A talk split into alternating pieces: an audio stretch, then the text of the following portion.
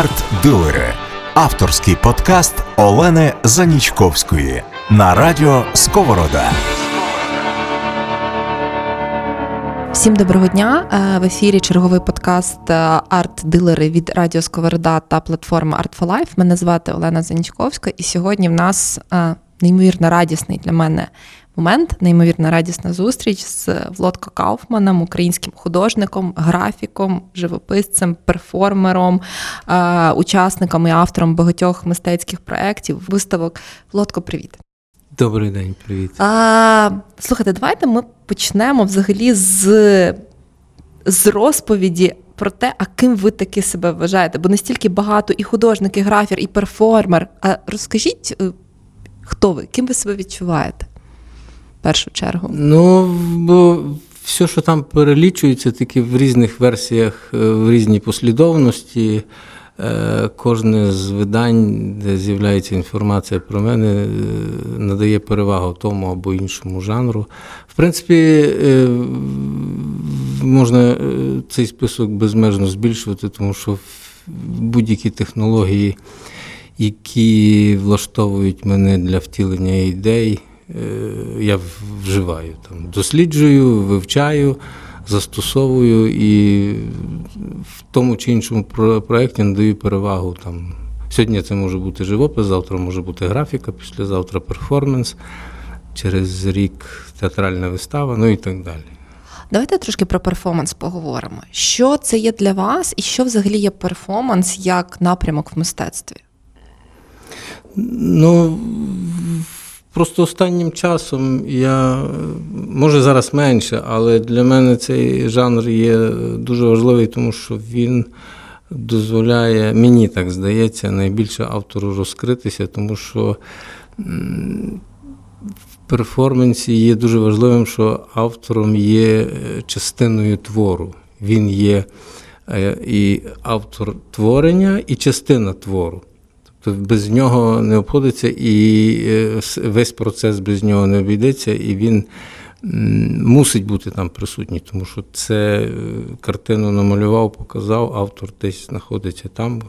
Е, І глядач спостерігає вже за наслідками творчості автора. І то саме з театральною виставою. Може, перформанс в якійсь мірі наближений до театру, але там є величезна різниця, тому що все-таки між театром, між глядачем і актором існує зв'язок, але все-таки існує якась дистанція, яка вводить якийсь певний баланс і окреслює рамки жанру. Все-таки театр це не перформер. Там може режисер ближче до перформера або може до куратора. Ну, менше з тим, важливо, що е, перформанс дозволяє перебувати одночасно у всьому.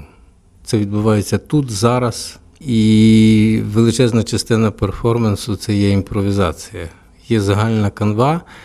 І якщо я входжу нормально в цей е, жанр, то я мушу реагувати на все, на, на то, скільки людей, як вони виглядають, який в них настрій, яка погода, який настрій у мене, наскільки я хочу це робити, наскільки в мене є контакт з глядачем, це все відбувається за мікро, мікро, мікро секунди. І після того вже починається е, саме дійство, е, динаміка цього твору. І е, коли я вже в нього заходжу, там відбувається якийсь склад, після якого мене вже веде, я не керую тим, я просто є частиною того, що відбувається. І якийсь такий магічний механізм є в перформансі, коли ти знаєш, коли це закінчити, і, і знаєш, коли треба виходити. І єдиний, може, самий момент в перформансі це момент виходу звітом. Ти не можеш перформанс припинити, з нього треба вийти. І це самий болісний момент, і по ньому можна визначити, наскільки перформер є справжнім е, чи професіоналом, чи щирим. Може, радше тут е, підходить слово щирість. І це на мене, як на мене, дуже, дуже найболісніший жанр, може, в мистецтві, тому що він вимагає від автора е, неймовірних емоційних зусиль, щоб це виконати. Ну, принаймні, після виконання перформансі я себе відчуваю страшно вичавленим. Мені.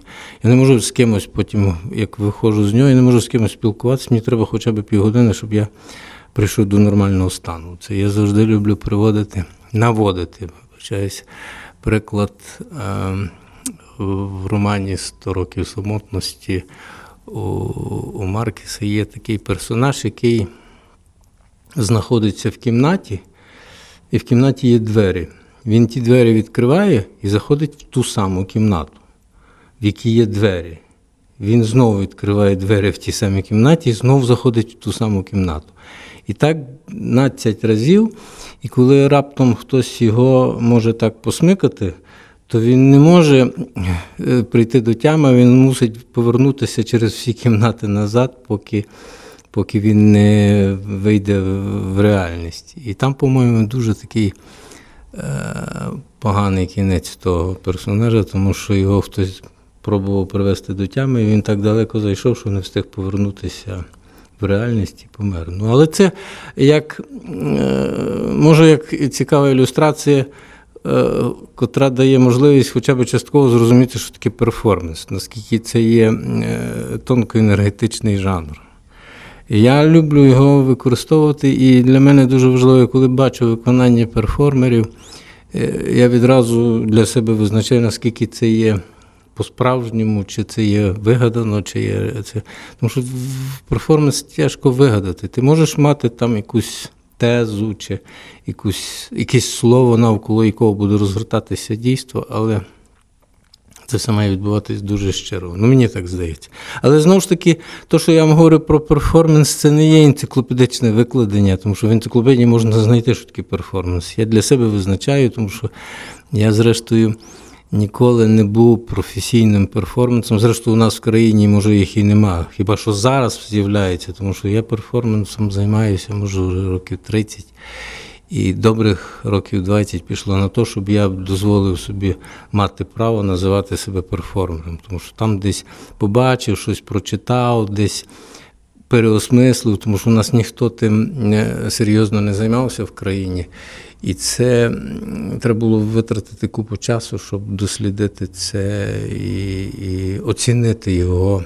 е, Ким ви, ким ви надихались? Ким з перформерів світових? Тут нема. У мене немає авторитетів е, в перформансі. Можуть бути цікаві перформанси деяких осіб, причому в різні часи, починаючи від 30-х років, закінчуючи нашим часом.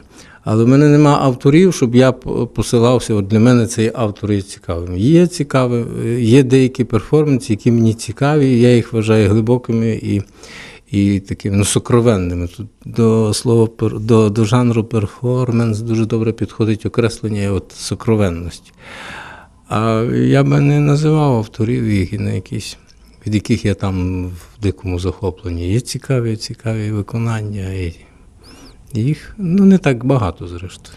А з ваших перформансів, які, ну не знаю, з останніх, можливо, які ви виконали, які десь відклався емоційно в душі, Ну, то е, зачепив. видно, видно по тому, що я останнім часом, бо я роблю е, менше е, перформансів, але вони, вони переплітаються у мене в різних напрямках. Тобто тема дослідження, особливо останнім часом, тема дослідження свободи є у мене домінуючою, може. І це тема комунікації, тема часу. Це такі наскрізні теми, які я пробую для себе дослідити. І, власне, в перформансі е, я їх можу е, пробувати робити в перформансах, можу робити в графіці, тобто в різних жанрах, але перформанс може дає можливість е, більш емоційно і дохідливіше ту тему показати як дослід, як версію мого бачення, там розуміння свободи, наприклад. І е, то, що от я експериментую з дослідженням свободи, то напевно останнє, що я роблю, це я досить часто. Це в мене є такі перформанси, де я беру вазонок, який роз, е, з квіткою, і витягую цей вазонок з вазонку квітку, і, і оце корневище, яке оголеним виявляється. воно відразу дає розуміння, що свобода це є просто е, ну, е, виявляється, що ну, дерево росте там, чи кущ вазонку росте догори. От вільно, ніби вільно росте. Але це керована свобода. От є таке в мене розуміння керованої свободи, тому що коли я його з глечика е, витягну, то я розумію, що він має форму того порожнього глечика. Тобто глечик диктує і формує філософію, там, соціум, світ, всесвіт того вазонка, тої квітки, і, і, і все-таки е, свободою керують. Свободу е, як явище самодостатньо м, абстрактно не існує. Це все-таки керований процес. Як все. Це є абстракція. І ми пробуємо свою е, немічність бути насправді вільним, запакувати в щось і видати це е, за свободу. Я не знаю, хтось з мудреців сказав, що е, для того, щоб бути вільним, треба бути рабом закону. Дуже цікаве дослідження. Воно дуже, по-моєму, добре ілюструє те, що я вам кажу, перформанс е, того корневища і, ва- і, ва- і порожнього вазонка.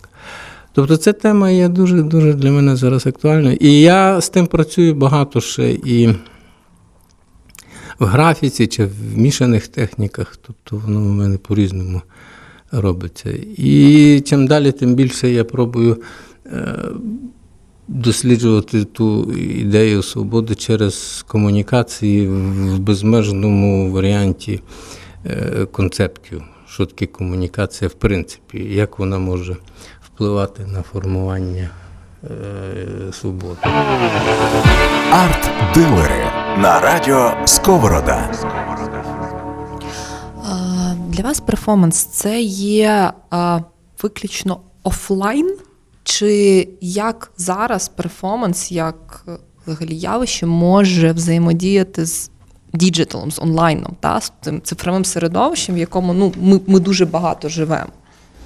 Ну, власне, от е, у нас того року має бути черговий фестиваль перформансу. Ми вже кілька разів зустрічалися, обговорювали саму ідеологію того перформ... е, е, фестивалю перформансу, і ми все-таки схильні вважати, що перформанс має бути наживо безпосередньо.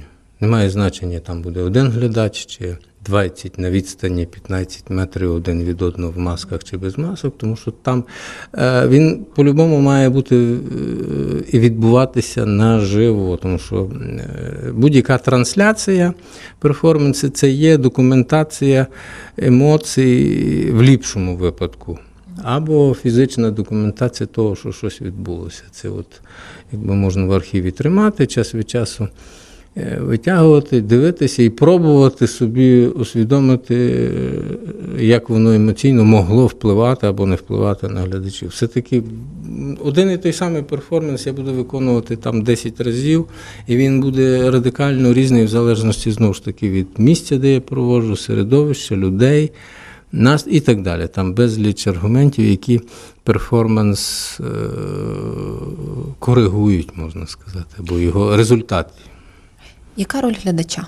Як відбувається взаємодія, якщо знову ж таки ми можемо десь порівняти з театром, чи це абсолютно інакша взаємодія? Безпос- Безпосередньо, тому що я думаю, що е, глядач є частиною перформансу, для мене принаймні. Хоча там кажуть, якщо ну, по енциклопедичних окресленнях, якщо крім автора в перформансі ще задіяна енна кількість людей, як об'єктів, як структури, як наповнення, то це вже гепенінг. Але, по-моєму, е, для мене перформанс все-таки може бути мікрогепенінгом, розумієте, але все-таки для мене важливо, що є глядачі, тому що я неймовірно в близькому контакті з ними, з кожним з них.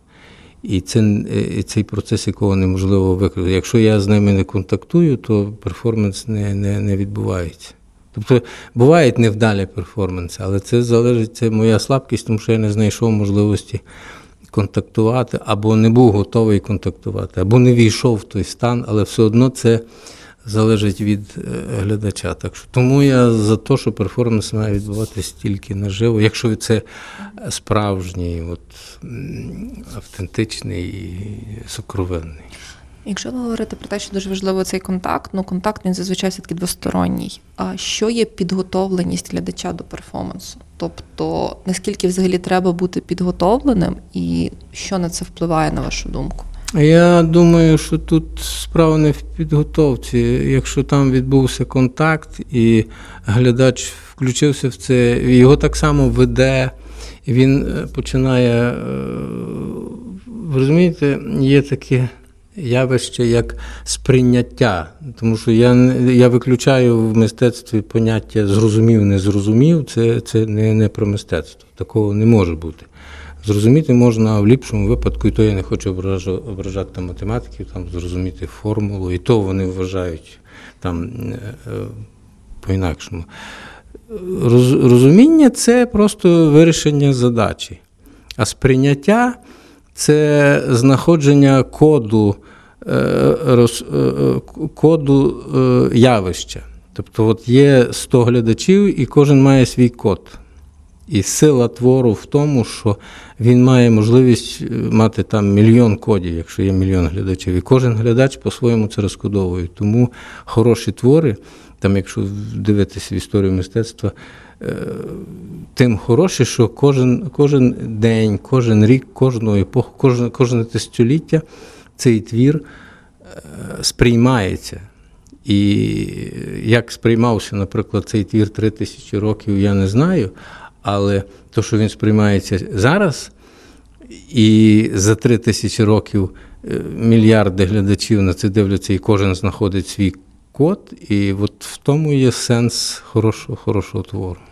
А які для вас знакові е, твори? Можливо, ті, які про які більшість знає, чули, можливо, ті, які По- невідомі. По-різному. Я кажу, в мене немає якогось культового відношення до митців чи до. Ну, є кілька людей, яких я більше поважаю. Є на протязі е, моєї творчості розчарування. Я, скажімо, ставився до того художника, так потім відношення до, до нього міняється. Або навпаки, я не звертав увагу, раптом бачу якийсь його твір. І зовсім починає. х- на- а розкажіть про хто став відкриттям? Можливо, це історичні постаті, які жили дуже багато років, або тільки твори без прив'язки до цих постатей. Більшості випадків е, я, е, мене вражають геніальні твори, як на мене, е, художників, про яких я ніколи не чув. От у нас є в соціумі, в світовому пакеті, скажімо, півтора десятка авторів, якими пакують глядача, починаючи від Да Вінчі, закінчуючи там Пікассо. І от середньостатистичний обиватель знає, що от то-то, то-то, то-то, і через них вони пробують розкодовувати мистецтво. А коли ти опиняєшся там в силу обставин і можливостей в якихось е, більш-менш пристойних музеях, де накопичена там спадщина людства е, з всіма там геніями, які там, ну, починаючи там від Лувру, там, е, там американські музеї чи німецькі, там пінакотеки. І ти заходиш в якийсь зал, і, і тебе на повал вбиває твір. І ти дивишся на прізвище, і ти з здивуванням відкриваєш для себе, те, що ти про нього навіть не чув. І це мене вражає. Ну, от як, як так? От це мене більше вражає. Тобто невідомі автори, е, це і, і такі відкриття для мене є важливіше. Тому що коли я йду там дивитися е, там, на Джоконду, то я не дивлюсь на Джоконду, тому що я її так не побачу. Це безглуздя, це повне безглуздя, тому що вона за склом, за тим склом ще одне скло, перед тим склом бар'єр трьохметровий, дві пари охоронців з двох сторін. І купа японців з мобілами, які стоять спиною до мене до, до- неї і роблять селфі, і йдуть далі. Оцей процес е, я спостерігаю з таким, а не Джоконду. Тому що це вже просто ну, деградація усвідомлення. Е, Цей популярний, цей, цей твір є настільки популярний, що ніхто не, не, не бачить сенсу його сприймати. Ага, от хто самий знаменитий? Да Вінчі з Джокондою. Але толком, по-моєму, ніхто не може осягнути, що це таке, оцей портрет е, Джоконди. Ніхто не знає. Ну от, а, то, і, і кожен вважає, що він розуміє це. Так що це така, ну, якась деградація, мені здається.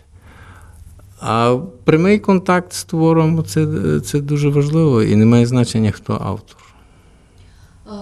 Давайте ми зачіпимо. Більшість е, творів єгипетських, там, скажімо, там маленьких статуеток чи там розписів е, на азбесті чи ще щось.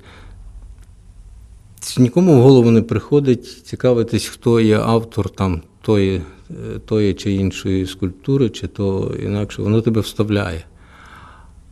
І чим ближче до сучасності, тим більше риються в тому, хто автор. Хто автор. Ну, це не важливо, хто автор, важлива цінність, е, цінність е, не фізична. Там. Від того, що багато сучасних художників починають цінуватись там від 4 мільйонів і вище, це не значить, що це річ цінна. Через 20 років її. Е, В ліпшому випадку, через 20 років і цього художника забудуть, ну але принаймні, хоч дяка Богу, що він встиг заробити. Це таке. Тобто цінність це така дуже е, відносна ситуація. За часів Ренесансу готика як явище цивілізаційне вважалось варварським мистецтвом. Ну от як можна вважати готику варварством? Тим більше от в часи Ренесансу це вважалось варварство, це непристойне мистецтво. Все міняється. Так само, як параметри в моді, наприклад, ну і так далі.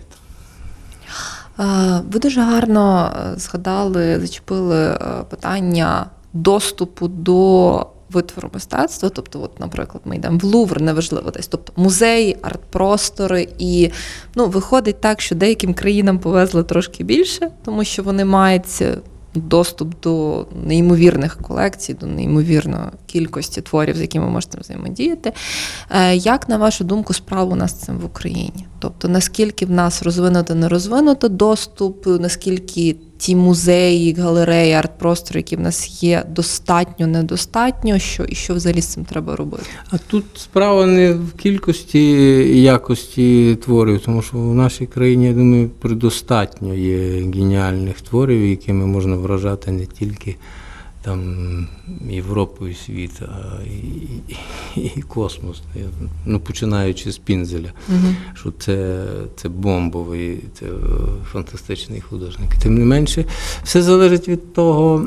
е, Наскільки інфраструктурно розвину- розвину- розвинута можливість е, доносити, доводити людям, що е, від школи, від дитячого садочку до, е, до так далі, е, сама інфраструктура музейної діяльності, як впливати, як впливати на, на людей. Це треба виховувати і починаючи від свідомості і закінчуючи технологіями, які в світі існують в музейній справі. Ми в музейній справі просто не то, що там в кам'яному віці, а може ще й далі. Тобто ну, навіть нижче плінтуса не підходить це обізвати. У нас тільки-тільки з'являються люди, які пробують ту інфраструктуру якусь, е, ну принаймні, довести, що вона існує для того, щоб вчити людей. е, Бо людей треба вчити сприймати мистецтво. Це ж, е, ну, якщо людина не має слуху, а якщо її будуть е, довго вчити, вона все-таки навчиться грати на музичному інструменті більш-менш пристойно. Але культура потрібна для того, щоб е, людина е, виконувала свою місію, тому що це може одна з небагатьох істот, яка, яка має усвідомлену свідомість, вибачте за тавтологію.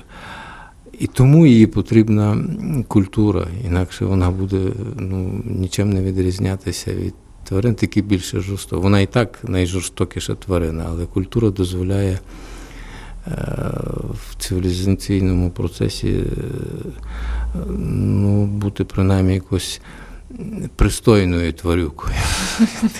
Виховую. А, коли ви створювали дзигу, розкажіть трошки взагалі про як, як це сталося, яка була мета, е, чи мета, на вашу думку, була досягнута, і взагалі що, що відбувається з дзигою зараз? Ну, бачите, то була група однодумців, е, які робили вивихи, і після вивихів е, ми собі постановили, що треба все-таки знайти, створити простір, який би реагував на маргінальну культуру. Тому що це не так просто, що є багато всього, що існує за, е, за межами, ну, м'яко кажучи, соціальної пристойності. І є художники, які по-іншому мислять, е, вживають інші технології, і люди просто цього не знають. Тим більше, ну і це, це теж е, свого роду виховний процес. І ми собі поставили за мету, що досліджувати, ну, спочатку там в межах Львова чи України, е, відстежувати власне всіх маргіналів, які є навколо нас, що вони можуть до нас прийти, запропонувати, і в них є шанс це показати, принаймні. І немає значення, чи він відомий художник, чи це е, проєкт Одноденка. І таких дуже багато було, що от на протязі існування Дзигі відбувся цікавий проєкт, а потім про цього автора ні ми, ніхто більше не чув, але воно принаймні є зафіксовано. Ну і плюс на протязі існування дзиґів, все-таки конфігурація ідеології теж е, мінялася в залежності від того, наскільки е, соціум міняється. Це дуже важливо, тому що не може бути одної. От ми так вирішили, а потім це все поступово коригується, коригується, шліфується. І в результаті все-таки дзига залишалася, і, і мені здається, зараз залишається це майданчик для маргіналів. Тобто ти маєш шанс показати, що ти робиш, наскільки воно сприймається або не сприймається соціумом, або професіоналами, художниками, чи музикантами, чи театралами. Тобто це все-таки майданчик для неадекватної культури, скажімо так. І, це, і чим далі, тим більше ця ідея ставала пріоритетною на протязі існування дзигі. Тому що ми спочатку там показували, ну, От, ну, як галереї, можна там виставлятися, там таким, таким, таким, таким класикам, не кла- А тут ми чим далі, тим більше робили ухил в, в невідомих, але на нашу думку, цікавих художників, за якими майбутнє. Зрештою, більшість відомих художників, які зараз є в Україні, пройшли через дзигу, ну, принаймні, багатьох серед них перший проєкт відбувся в дзизі. Просто цього ніхто не пам'ятає. Вони роблять і йдуть далі. І от це така невдячна, невдячна доля дзиги, що вона десь е, коридор, через який- це коридор, через який проходять. Розумієте? Вона Мгм. так і символічно, і, і ідеологічно. Це коридор для, для виходу кудись ще далі. Арт-дилери на радіо Сковорода. Ви дуже гарно е, так само згадали про взагалі навчання, про культуру, про інтеграцію мистецтва і освіти з дитячого садочку і надалі. Ем, Якщо ми говоримо про людей, які взагалі про, про людей, які не є професіоналами, які не є художниками, театралами, музикантами, але які ну. Які просто живуть звичайним життям, але які дуже хочуть інтегрувати мистецтво в своє життя. Але вони ну не мали, не мали можливо, не було цього в школі, та не знаю, не було цього в садочку, Мгм. не, не повезло народитися в е, родині митців. А що є для вас взагалі оця, давайте назвемо її мистецька освіта для немитців? Що- це має бути? Що це має бути в садочку, в школі, а, в вузі, я якщо ну це так, це треба окремо, це треба окремо передачі. Просто е, для початку треба визнати своє невігластво, тому що середній рівень, е, я не перестаю це декларувати. Середній рівень е, сприйняття, скажімо, сучасного мистецтва, оскільки я все-таки Мгм. е, більше намагаюся говорити про сучасне мистецтво, тому що воно є проблемне, воно є некомфортне, воно є е, дратівливе, і, а люди цього не люблять. Люда, людина по своїй суті вона хоче спокою, е, благоденства і, і, і всього хорошого. А, а сучасне мистецтво це переважно така дратівлива штука. Це така непрогнозована діагностика болячок, про які ти не підозрюєш, якщо в загальному Мгм. говорити. І середній обиватель, французький чи німецький чи американський, мало чим відрізняється в розумінні, усвідомленні сучасного мистецтва від українського. е, обивателя. Інша справа, що проце, виховний процес прийняття сучасного мистецтва починається з е, ліберальності або вміння е, сприймати і реагувати на те, чого ти не розумієш, і визнавати, що ти не розумієш. Бо якщо француз чи німець не сприймає цього, він принаймні толерантно декларує, що я цього не сприймаю, я цього не розумію, я попробую це сприйняти. А наш обиватель е, на даному етапі є страшно агресивний. Він буде тобі казати, що ви мені за херню тут підсунули. Так не має бути. Тобто він вирішує за всіх, що має бути, що не має бути. Я маю безліч прикладів, починаючи від двірника, закінчуючи директором музею, однозначна реакція на таке. Тобто, в тому відношенні директор музею нічим не ліпший від двірника. Тобто адекватна реакція, що цього не має права на існування. Тобто сама естетика виховання. Ну, я розумію, що це прогалина соціального виховання, але на це потрібен час. Це так просто, це так е, от з розгону це не проб'єш. Це треба кілька поколінь, щоб.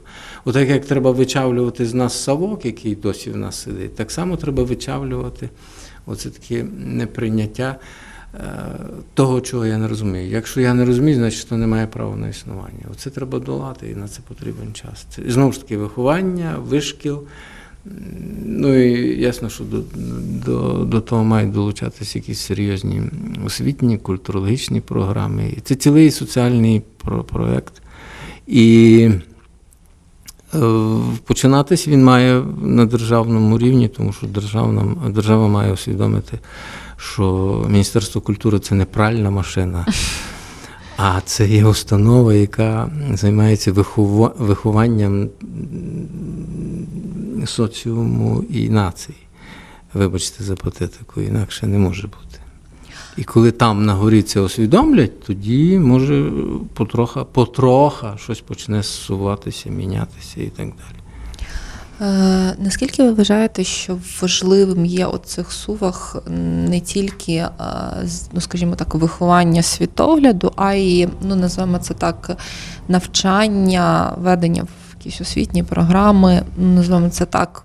Розуміння історичного контексту, розуміння взагалі історії мистецтва, та тобто розуміння, наскільки мистецтво завжди перетиналося з політичними подіями, з економічними подіями, з, не знаю, з географічними відкриттями тощо. Тобто, е, чи вплинуло би на оцього двірника, як ви кажете, якби він гарно ну, там, пройшов освітній процес з розуміння історії мистецтва, з чому воно змінювалось, чому е, те, що колись вважалося шедеврами, потім було відкинуто чи навпаки.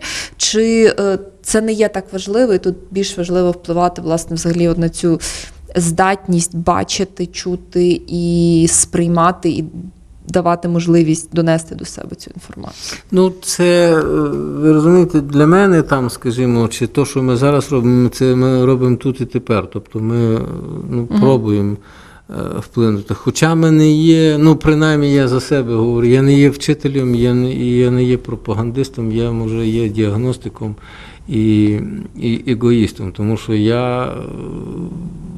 Я є наркоманом мистецтва, і це моя хвороба. І я роблю це щиро, і, і я без того не можу існувати. Тому що, в принципі, е, я вважаю, що художник робить в першу чергу для себе. І, тому що тільки перед собою може бути щирим, наскільки це вдалий чи невдалий твір. А вже як на нього будуть реагувати інші, це вже друга справа. Ну, але я думаю, що щирість все-таки має можливість пробивати ці бар'єри. Інша справа, як організований сам процес е, виховний реакції на, на неадекватну культуру, чи комусь здається. Ну, розумієте, про як не парадоксально. В людях все-таки виховують відношення там до сучасного мистецтва, причому як от парадокс що є два твори в світовій культурі, які згадуються найбільше. Це Джоконда і Фонтан Дюшампа. Угу. Знаєте Фонтан Дюшампа? Ну, це от кардинально протилежні речі, причому цей фонтан, цей от пісуар, він є е, найпопулярнішим твором в світі через Е, Ну, не знаю через що. Здивування. Тим більше уявіть собі, що цей твір був зроблений в 1917 році. Тобто зараз це шокує ще людей, а, а йому вже більше 100 років. Далі, але є купа творів, на які ми нормально дивимося, а ще 100 років тому там е, цькували, там ганили, там знущалися, там е, лахали з того всього. Тобто, е, розумієте, е, є одна неприємна річ е, в співвідношенні розвитку там, процесу е, мистецтва і е, процесу сприйняття мистецтва, як от соціум на це реагує. Вони йдуть паралельно, як дві рейки в колії, і вони ніколи не зійдуться. От стандартне мистецтво і сучасне мистецтво. І е, так само, як сприйняття і розвиток мистецтва, вони йдуть так само паралельно і вони ніколи не зайдуться. Інша справа, що та рейка з мистецтвом чим далі, тим більше Випереджує. випереджує. І розбалансованість в тому. е, Я, наприклад, не маю на це відповіді, як, як це буде розвиватися, що має бути в свідомості людей, щоб е, цей процес прискорили. І наскільки він має бути прискорений? Все одно, як би воно е, сильно не випереджувало, воно все одно е, з часом залишається там в скарбонці світової культури, все зайве все одно перегнає, залишиться то, що людство для себе обере як спадщину, тобто це вже процес майбутнього. Але вчити, виховувати людей, сприймати це треба, треба дуже серйозно. Арт-дилери на радіо Сковорода. Чи ви бачите динаміку, якщо так, то яку у сприйнятті за останні, ну не знаю, там роки, тому що все-таки виростає нове покоління, покоління, яке народилось в незалежній Україні, та тобто, можливо, які мають трохи менше тої совковості. Тобто, якщо не знаю, якщо порівняти аудиторію зараз, 10-20 років назад, яку ви бачите динаміку в сприйнятті? Та я не, не я би не говорив про динаміку, я говорив би, може, радше про іншість сприйняття. Знаєте, по-інакшому сприймають, по-інакшому реагують. І для мене це дивина, тому що я ж, в принципі, в поглядах багатьох маю е, заскорузлі, скажімо так, уже сформовані е, якісь е, конструкції, і часом мене висаджує е, сприйняття е, того ж самого живопису чи там графіки сучасним поколінням. Але я себе б'ю по руках, щоб не, не сваритися з ними, а пробую зрозуміти, чому вони так реагують на це. Тому що, ну, тому що соціум міняється, все міняється. І, і це не динаміка, а зміна. Може, та зміна може прискорити процес. Бо для них не, е, не, не є проблемним для нового покоління сприйняття творів, які були проблемними там, скажімо, 50 років тому. І це може добре, тому що вони може знаходять інший алгоритм розкодування тих, тих самих творів, які я, е, що моє покоління розкодовували по-інакшому. Починаючи від іншого відношення до живопису, тому що для мене якось існує там, умовно кажучи, філософська гармонія чи відношення е, фарбів і кольору, там моменти переходу, коли фарба стає кольором. А зараз е, конструкція інакша. Зараз поняття кольору і, фарби стерлося по барабану, і що з чим можна мішати. Це, це гармонія, тому що воно реально може існувати. Тобто зовсім інша філософія. І я на це реагую. Стараюся це усвідомити, тому що ну, і з моєю конструкцією або концепцією сприйняття мистецтва, ну, це як поїзди, знаєте, є такі поїзди, що я можу вскочити в них або встиг вскочити, а є поїзди, так пролітають повз очі, що я вже навіть не знаю, що це за поїзд був. І я вже туди ніколи не вскочу. Це треба усвідомити. Все міняється. І я існую зараз в процесі, як може особа, яка збоку пробує на це дивитися. Там, не зверху, а збоку, бо з іншого ракурсу, Мені цікаво, що відбувається. І тут все-таки не про динаміку, я б не казав, це про іншість може. А якщо, якщо от, охарактеризувати, а що відбувається зараз? Ви як глядач зі сторони цього процесу, як ви тільки що сказали, от що відбувається зараз в українському сучасному Інакше. мистецтві? Відбувається інакше. Е, Більшість якого я не можу сприйняти. Не тому, що воно погане. Я вже давно з свого словника виключив е, розуміння, це погане, а це не погане. Є, що я сприймаю, і є, що я не сприймаю. Я стараюся не оцінювати, це добре чи погане. Воно моє, не моє, сприймаю, не сприймаю. Крапка. Все. І так будуються мої стосунки там з художниками. І я виключаю віковий ценз. Немає значення, чи тобі 60 років, чи тобі 23. Якщо це починає вимірюватись, от, а це маестро, от він метр. Він має право сказати, як правило, метр. Ну, той, хто вважає себе метром, як правило, е, в очах молодих і цікавих виглядає якийсь старий бздурний дідусь, який там якусь пургу жене, щось, щось. Ну, це часто так буває. Так що це вік тут зовсім ні при чим. Абсолютно. Ти можеш вродити щось таке в 40, 60, 80, 100 років, що буде дивувати 20-літніх. Все залежить від того, як, як твій, твоя, твій, твій чердачок працює, наскільки він здатний працювати. Це важливо наскільки він спроможний е, плодити ідеї і здатний. А технологія завжди знайдеться. Ну, це в моєму розумінні, тому що для мене ідеологія завжди була первинною, тому я і не вважаю себе там от пріоритетно, чи я перформер, от я перформер, чи я живописець, чи я графік. Я вважаю себе і не художником навіть себе вважаю, бо художник це теж вже таке. Я вважаю себе автором. Я автор, який використовує технології для втілення певних ідей, які мені видаються актуальними, цікавими і можуть бути емоційними збудниками для когось, для мене в першу чергу. Ви говорили, що зараз багато працюєте з темою свободи.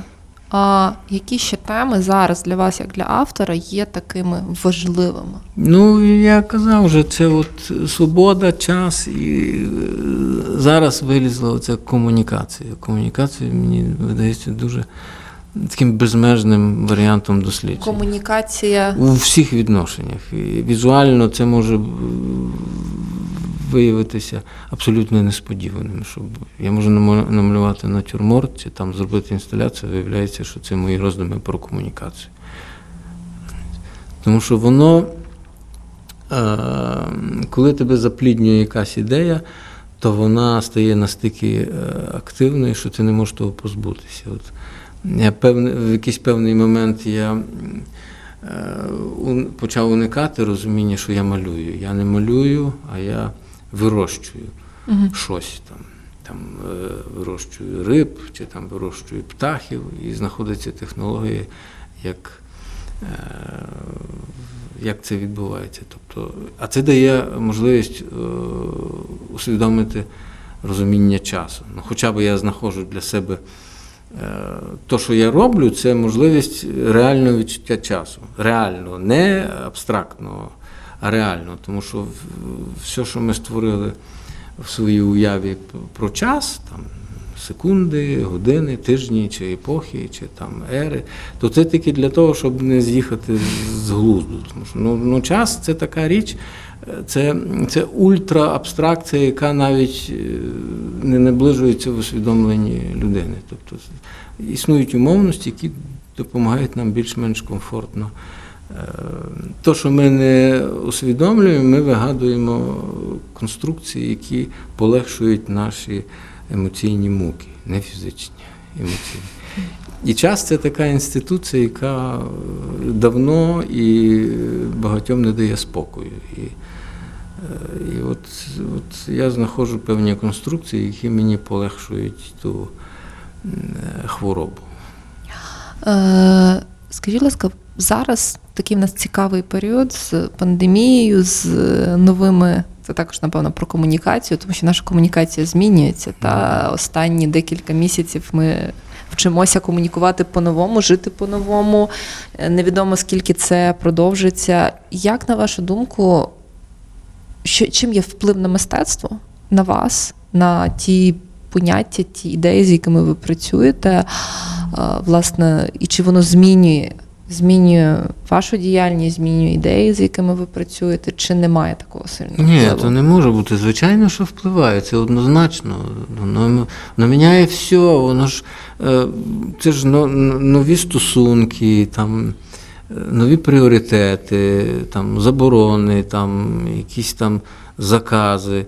І, і ти все маєш враховувати, тобто ти повністю міняєш алгоритм фізичний, який впливає на емоційний. Тобто, і це відповідно впливає на пріоритети е, того, е, над чим я зараз працюю, чи що я зараз роблю.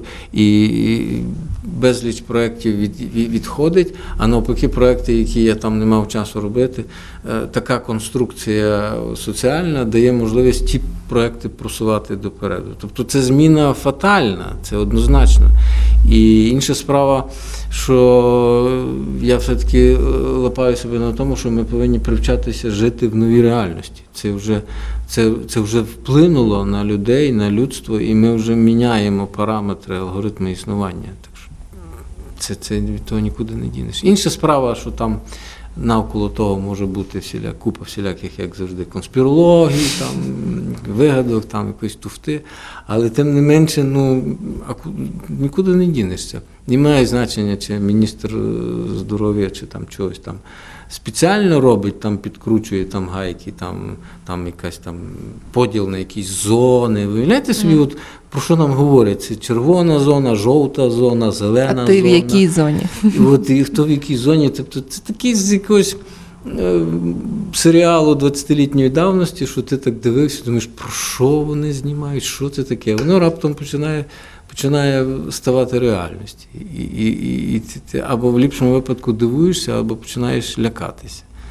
Тільки невідомо чого, не того, не тої реальності, а того, що навколо тої реальності вибудовує. Тому що не знаєш, що буде завтра, не через те, що реально розвивається якийсь вірус, а як використовують розвиток чи не розвиток- розвиток того е, віруса певна категорія людей, яким вигідно або невигідно вибудовувати соціальну конструкцію в той чи інший спосіб, в залежності від того. Ну і це безпосередні впливи на ті теми, про які ви говорили, і свободу. Так, І безперечно, комунікацію, і про сприйняття часу, Так. тому що це планування, це Так непередбачуваність. що це абсолютний вплив, це навіть не обговорюється. Це ні.